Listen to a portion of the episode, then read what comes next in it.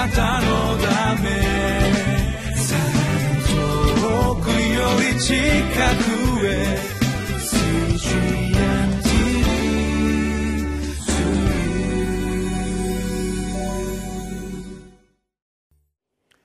皆さんこんにちは。リビングライフの時間がやってまいりました。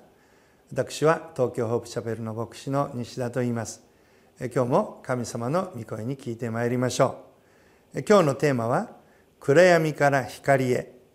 迫害者から復活の証人へでございます。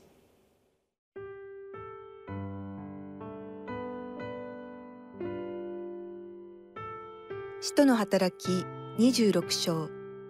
13節から23節。その途中、正午ごろ、王よ、私は天からの光を見ました。それは太陽よりも明るく輝いて、私と同行者たちとの周りを照らしたのです。私たちは皆地に倒れましたが、その時声があって、ヘブル語で、私にこういうのが聞こえました。サウロ、サウロ、なぜ私を迫害するのか。トゲのついた棒を蹴るのはあなたにとって痛いことだ。私が、主よ、あなたはどなたですかと言いますと、主がこう言われました。私はあなたが迫害しているイエスである。起き上がって、自分の足で立ちなさい。私があなたに現れたのは、あなたが見たこと、また、これからのち、私があなたに現れて示そうとすることについて、あなたを奉仕者、また、証人に任命するためである。私は、この民と異邦人との中からあなたを救い出し、彼らのところに使わす。それは彼らの目を開いて、暗闇から光に、サタンの支配から神に立ち返らせ、私を信じる信仰によって、彼らに罪の許しを得させ、聖なるものとされた人々の中にあって、御国を受け継がせるためである。こういうわけで、アグリッパ王よ、私はこの天からの啓示に背かず、ダマスコにいる人々をはじめ、エルサレムにいる人々に、またユダヤの全地方に、さらに異邦人にまで、悔い改めて神に立ち返り、悔い改めにふさわしい行いをするようにと述べ伝えてきたのです。そのためにユダヤ人たちは私を宮の中で捕らえ、殺そうとしたのです。こうして、私はこの日に至るまで神の助けを受け、固く立って小さいものにも大きいものにも証しをしているのです。そして預言者たちやモーセが後に起こるはずだと語ったこと以外は何も話しませんでした。すなわちキリストは苦しみを受けること、また死者の中からの復活によって、この民と異邦人とに最初に光を述べ伝えるということです。今年の11月にパウロ愛と許しの物語という映画が日本でも封切られるそうであります。これは今年のイースターにアメリカでも封切られた映画なのですけれども、日本では今年の11月になるということで、今から楽しみにしておりますけれども、この主役をパウロの主役を演じるのがパッションですね。パッション・オブ・クライスト、パッションの主役を演じた人がパウロ役を演じるということであります。おそらくパウロがどのようにキリストに出会ったか、今日の証の部分でありますけれども、このような言葉が映画の中でも語られるのではないかということを期待するわけであります。今日の聖書箇所は、パウロがアグリッパ王に弁明という形で自分の証しをする後半の部分でございます。昨日はパウロがキリストを信じるまではどのような生き方をしていたかということが語られていましたが、今日の聖書箇所は、どのようにキリストに出会ったのか、そして取り扱いを受けたのか、そしてどう変わったのかという部分がメインになってまいります。パウロのまさに生の声が、生の証がここには記されております。13節見ると、その途中正午ごろ、王よ、私は天からの光を見ました。それは太陽よりも明るく輝いて、私と同労者たちとの周りを照らしたのです。私たちは皆地に倒れましたが、その時声があって、ヘブル語で私にこういうのが聞こえました。サウロ、サウロ、なぜ私を迫害するのか。トゲのついた棒を蹴るのはあなたにとって痛いことだ。私が主よ、あなたはどなたですかと言いますと、主がこう言われました。私はあなたが迫害しているイエスである。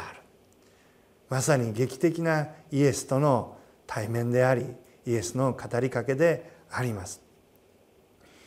神が、イエス様が光をの中で語ってくださった。それをまさにパウロが聞いた。そしてその聞いた時どう語られたのか、キリストの御声をパウロは聞くのであります。なぜ私を迫害するのか。イエス様の真実な迫りの声を聞き、あなたはどなたですかと聞いたんです。そしたら、私はあなたが迫害しているイエスだ、そう語られた。なんというイエス様との出会いでしょうか。イエス様とのこの個人的な出会いを通して、パウロは救いに導かれていくのであります。そしてその語らいの中で、パウロが聞いたのは、パウロのこれから彼が果たすべき使命が語られるのでありました。16節から見ますと、起き上がって自分の足で立ち、私があなたに現れたのは、あなたが見たこと、またこれから後私があなたに現れて示そうとすることについて、あなたを奉仕者、また証人と任命するためである。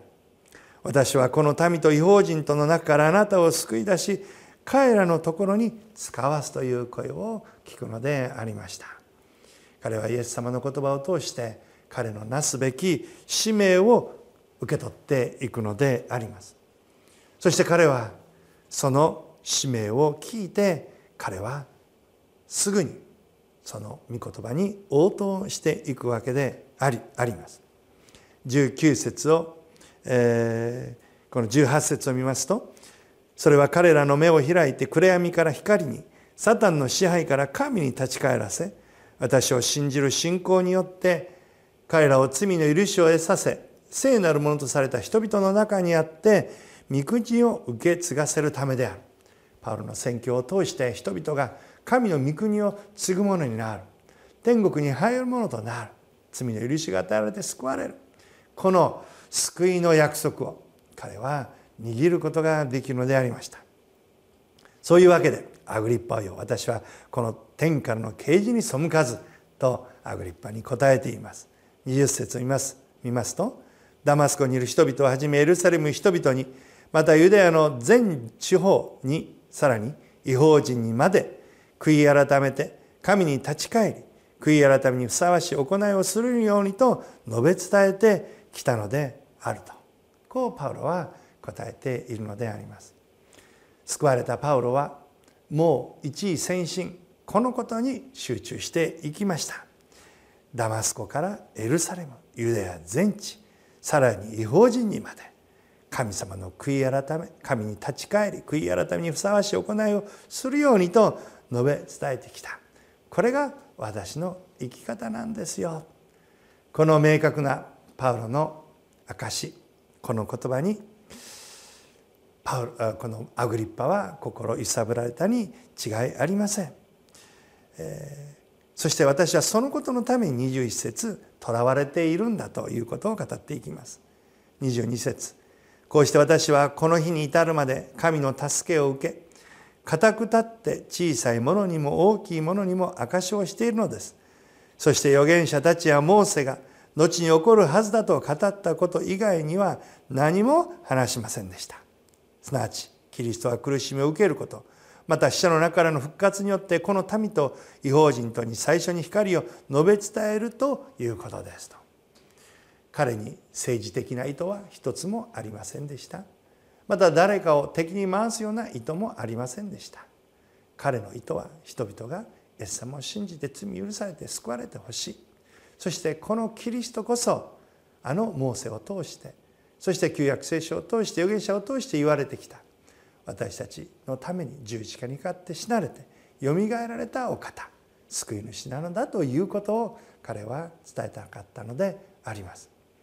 愛する兄弟姉妹、私たちもこのイエス様の御声に聞き従っていくものになりたいと思います。いろいろなことが私たちの心に去来するでありましょう。煩わすことがあるかもしれません。しかし私たちが集中すべきはこのイエス・キリストの福音であります。そしてこの福音があなたや私たちを生かすのだということであります。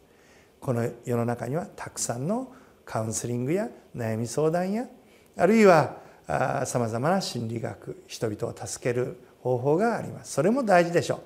う。しかし人々を本当に罪から解放し、さまざまな問題から救い出すことのできるのはこのイエス・キリストの福音以外にありません。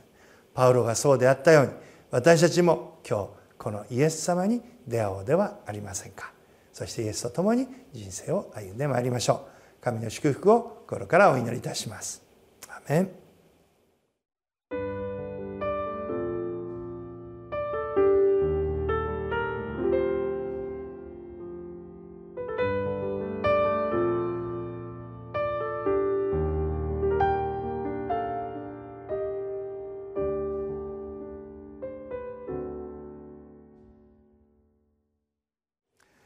私たちはイエス・キリストの福音をどれだけ信じているでしょうか。もちろん皆さんも信じておられるでしょう。しかしこの福音の力が人々を作り変え、そして変えるだけではなく人生に目的を与え、さらにはさまざまな人生の問題に勝利する力、福音の絶対的な力があるということをどれだけ信じているでしょうか。このことを私たちが信じることができるようになると、もっと大胆になることができるのです。この世の知恵に頼らず、私たちは福音の力により頼み、この力を解き放っていくようなものになっていきたいと思います。祝福を一言お祈りしたいと思います。愛する主よ、どうかお一人一人がこの福音の力に生きることができるように、イエスを信じる信仰は人々を癒し、救い、助け、導くことができる、人生を大きく作り変えることができるということを信じることができますように、福音の御業を表してください。イエスの皆によって祝福してお祈りをいたします。アーメン。あなたのため遠くより近く